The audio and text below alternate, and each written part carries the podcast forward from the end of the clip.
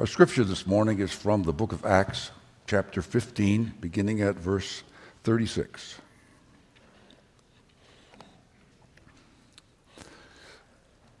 Sometime later, that is, after Paul and Barnabas had returned from their first missionary journey and had met with the church in Antioch, joyously rejoicing at what had happened on that journey. Paul said to Barnabas, Let us go back and visit the believers in all the towns where we preach the word of the Lord and see how they're doing. Barnabas wanted to take John, also called Mark, with them. But Paul did not think it wise to take him because he had deserted them in Pamphylia and had not continued with them in the work. They had such a sharp disagreement that they parted company. Barnabas took Mark and sailed for Cyprus, but Paul chose Silas and left, commended the believers to the grace of the Lord. He went through Syria and Cilicia, strengthening the churches. This is the word of the Lord.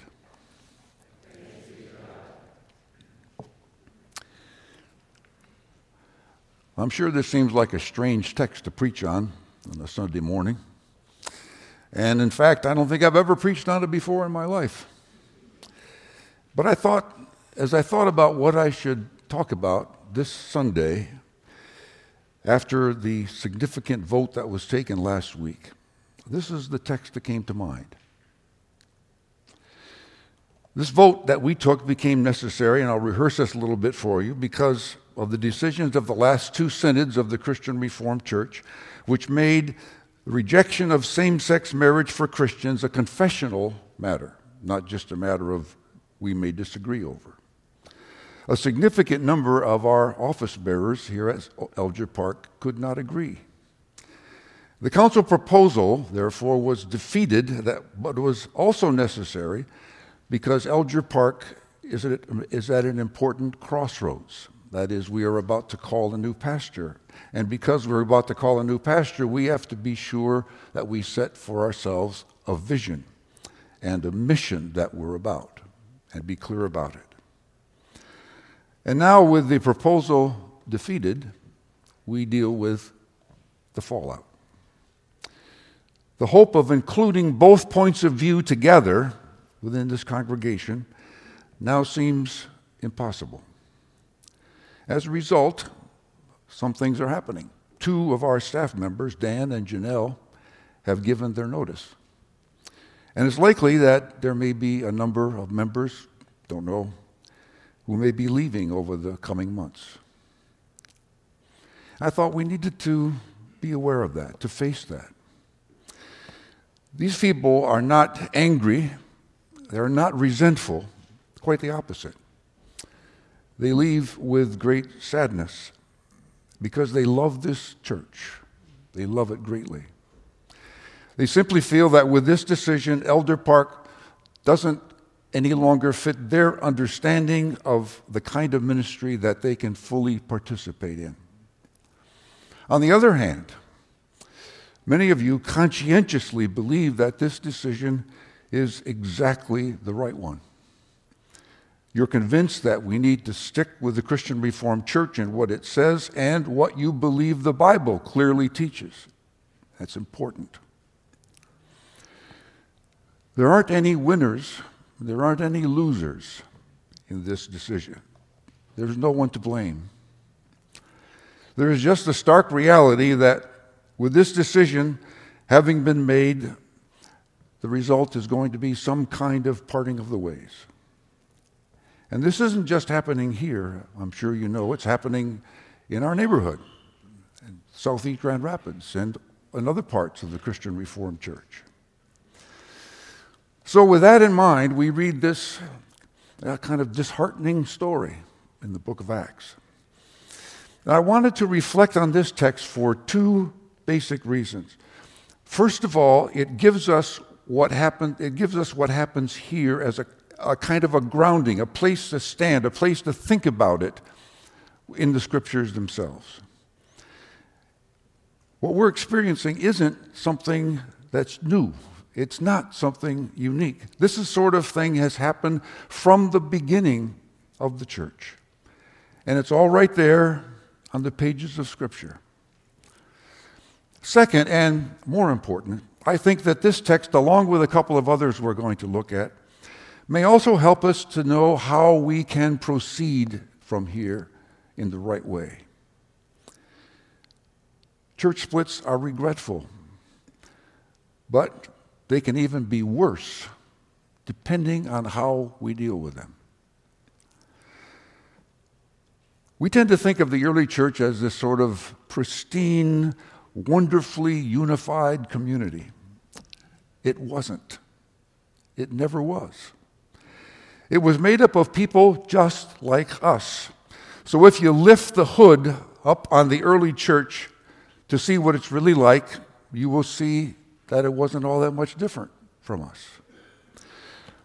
Paul and Barnabas have been working together for a long time, for several years, in a fruitful ministry to the Gentiles. They've traveled through various parts of Asia Minor. They've seen tremendous works of the Holy Spirit. Hundreds of Gentiles, maybe thousands, have come to faith in Jesus Christ alongside of the original Jews. And so now they decided that they should revisit these churches once more. The problem arises when Barnabas wants to take his young nephew, John Mark, along with them. Now, we don't know why, we don't know the circumstances, but for some reason, John Mark sort of abandoned them on their first missionary journey. And Paul absolutely refuses to give him another chance. Now, this was not some calm and friendly disagreement, like let's agree to disagree. The Greek word, which is the basis for this, uh, the word that describes it, is the word paroxysm. It was a blow up. It was a bitter, acrimonious fight between two leaders of the church. And it causes a regretful split. As far as we can tell, that split continues throughout the lives of these two men. They never got together again, as far as we know. Since Paul is presented as a kind of, I don't know, the hero of the book of Acts, we tend to think that he was probably on the right side of this argument. But I have to admit, my sympathies are with Barnabas. The name Barnabas literally means encourager. And every single time we meet him in the book of Acts, that's exactly what he's all about. It begins in Acts 4, where it says that Barnabas is one of the earliest Christians, and that very early he gave all of his money to the church to be distributed as there was need.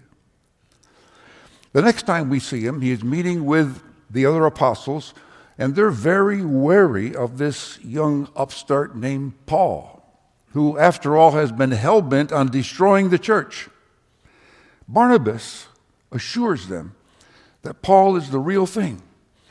He's a real Christian, and he's a very gifted one to boot. A little later, the church in Jerusalem sends Barnabas to Antioch, where a new thing is happening, and Gentiles are pouring into the church. Well, Barnabas goes there, takes one look at it, and then heads off to Troas to go after Paul because he knows that Paul is exactly the right man for the job. And then the Antioch church sends Barnabas and Paul together on this first missionary journey. So we need to understand that Barnabas was an enthusiastic supporter of Paul all the way because of his gifts and his brilliant preaching. But none of this seems to matter to Paul because Barnabas wants to take his nephew John Mark, along with them and give him a second chance. Now, I think that there was more going on under the surface here than what we see in, in Acts. One hint is given in Paul's letter to the Galatians, which was most likely written after this incident had taken place. In chapter 2, Paul talks about how he confronted Peter to his face, he says, over the fact that Peter refused to sit down with Gentiles because of his the Jewish kosher laws. And then he says, even Barnabas was led astray in this hypocrisy. Maybe Barnabas up, keeping up to his name, was trying to keep the Jewish contingent on board with the Gentile ministry. But so called Judaizers who believed Gentiles should basically become, Jew, uh, become uh, Jews in order to be in the church were Paul's sworn enemies. So maybe Paul thought Barnabas wasn't sufficiently on board with all this. All of this leads me to think that there may have been something deeper going on, more than just this argument over John Mark. We never know, but we do know that along with being extraordinary missionaries in the early church, these two men were sinners like us. And they had deep emotions and deep relationships and deep blind spots. If you go through the New Testament with an eye to seeing what the church was really like, you will see that it was constantly rocked by disagreements and heated arguments. That's why the New Testament letters so often call for unity and love in the church, precisely because there was disunity and a lack of love. And of course, this has been the church's story down through the ages as testified in the Reformation Day that many churches celebrate today. Back when I was a history major at Calvin College, I wrote my final paper on the mission of the Christian Reformed Church in China in the 1930s. So I spent hours in the uh, Christian Reformed Church building and the archives down in the basement going through yellowed pieces of paper of mission reports from the field. And what I discovered was that this mission, which at that time was being heralded by the banner, was a mess. It was a mess of bitter arguments over mission strategy, over personality conflicts, and it finally fell apart. Except for one man, missionary doctor Lee Huizenga, who stayed in China with the people and finally died in a Japanese prison camp. Our own denomination was born out of division. This is not a good thing. Far from it. It's a sign that the church always falls short of the ideals to which it's called, ideals invoked by Jesus' own prayer, which we fail to remember. My prayer is that all of them may be one, Father, just as you and me, are, I, you are in me and I am in you. May they also be in us, so that the world may believe that you have sent me. The church should never be satisfied with that sad tendency toward division. It's a testimony to our continued sinfulness, and it's a hindrance to the gospel. So the question is now where do we go from here? If a split is inevitable, and it seems to be, it's happening all over the church, how do we do it as brothers and sisters in Jesus Christ? How do we do it with love and with integrity? One thing is clear to me. In the wider denomination, and to a very small extent here, I've seen some people branding others that they don't agree with as not just mistaken, but as sinful, lost, false teachers on the one side, or hateful, homophobic, and judgmental on the other. No doubt we have serious differences. And that goes all the way back to differences of understanding the scriptures. But fundamental to any healing for all of us is to agree that we are fellow Christians who disagree over how we read the Bible on a particular point. We must not take it upon ourselves to judge anybody else's faith or standing in the church. Still, we face this seeming division. We should not ignore the empty seats that may appear or are already there, as though they were never part of us. Nor should those who leave walk away, or worse, stalk away in anger and resentment. If some of us feel that we must leave as a matter of conscience or because synodical decisions make it impossible somehow to participate in the life of the congregation and its mission, the congregation needs to find ways to bless them. Bless them and finding new congregations where they can plug in their ministry skills and passions. Bless them by giving thanks for what they have done and given here at Alger Park Church over the years. And those who feel that they must leave should do so blessing those who remain. Bless Alger Park Church. Bless its continued ministry. Bless its vitality and pray for its vitality. Call it gracious separation. That's important for those who leave because it helps them to deal with their very real grief and loss in leaving. And it helps them to avoid resentment and bitterness and anger. And it's also important for those who remain for the very same reasons. It helps them deal with the grief and loss of seeing people leave and guards them against their anger and bitterness and resentment. It's truly sad and disheartening that this is happening. And I'm sure it weighs heavy on many of our hearts. But how we go about doing it goes a long way toward our health and growth in the future. And that's our calling now. The situation, as I said, boasts no winners or losers, but it has the potential to highlight the most fundamental Christian truth of all that love which is of the very nature of God if within the pressures and the strains of human disagreement, if within the inevitable fallenness of the church, we can part with love and with blessing, that itself is a testimony to the grace of God and to the gospel. But we haven't heard the whole story of John Mark and Paul and Barnabas. Barnabas left Paul, of course, and took John Mark with him to go to Cyprus, which was his birthplace. And there he continued his ministry among the Gentiles, we know. And he also continued to coach his young protege, Mark. Eventually, Barnabas ended up like Paul would eventually end up being martyred. Actually, he was dragged through the streets by an angry mob on the island of Cyprus. What about John Mark? Strangely, Mark reappears in Paul's letters. In Colossians, Paul writes, Aristarchus, my fellow prisoner, greets you, as does Mark, the son of Barnabas, cousin of Barnabas, concerning whom you have received instructions. If he comes to you, welcome him.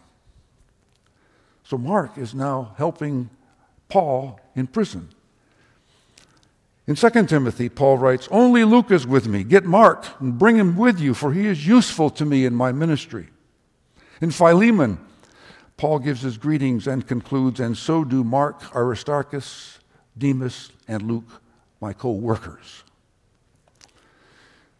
In his own epistle, the Apostle Peter writes, Your sister church in Babylon, that's a code word for Rome, sends you greetings, and so does my son Mark.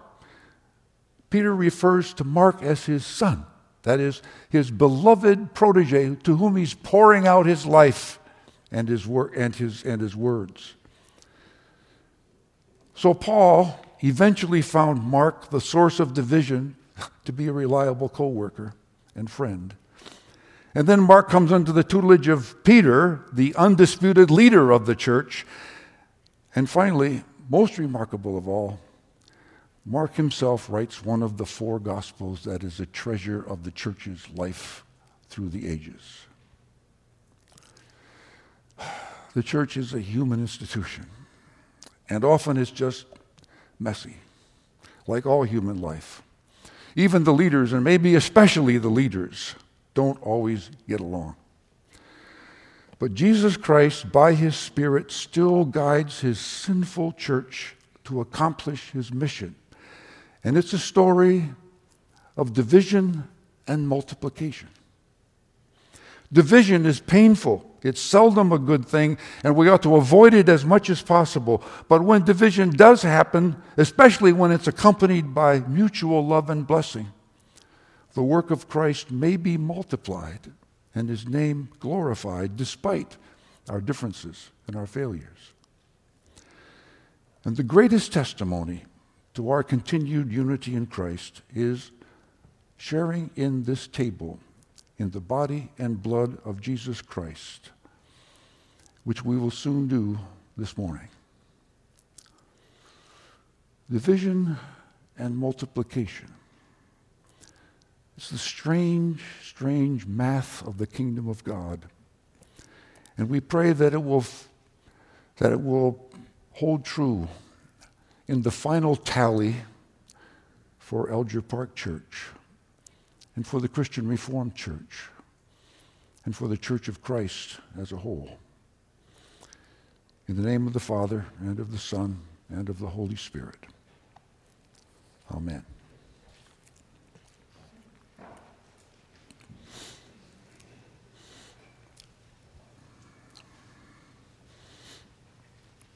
Gracious God, we confess that it's really, really hard to stay together in love and unity all the time. Because sometimes we just disagree over seemingly fundamental matters, and it's hard to know how to proceed. We pray that you will pour out your grace and love upon this congregation at this time Keep us together in unity as much as possible. And where and if there is division, give us grace and blessing for each other so that your work may go on and your love may be known by all. We pray this in Jesus' name. Amen.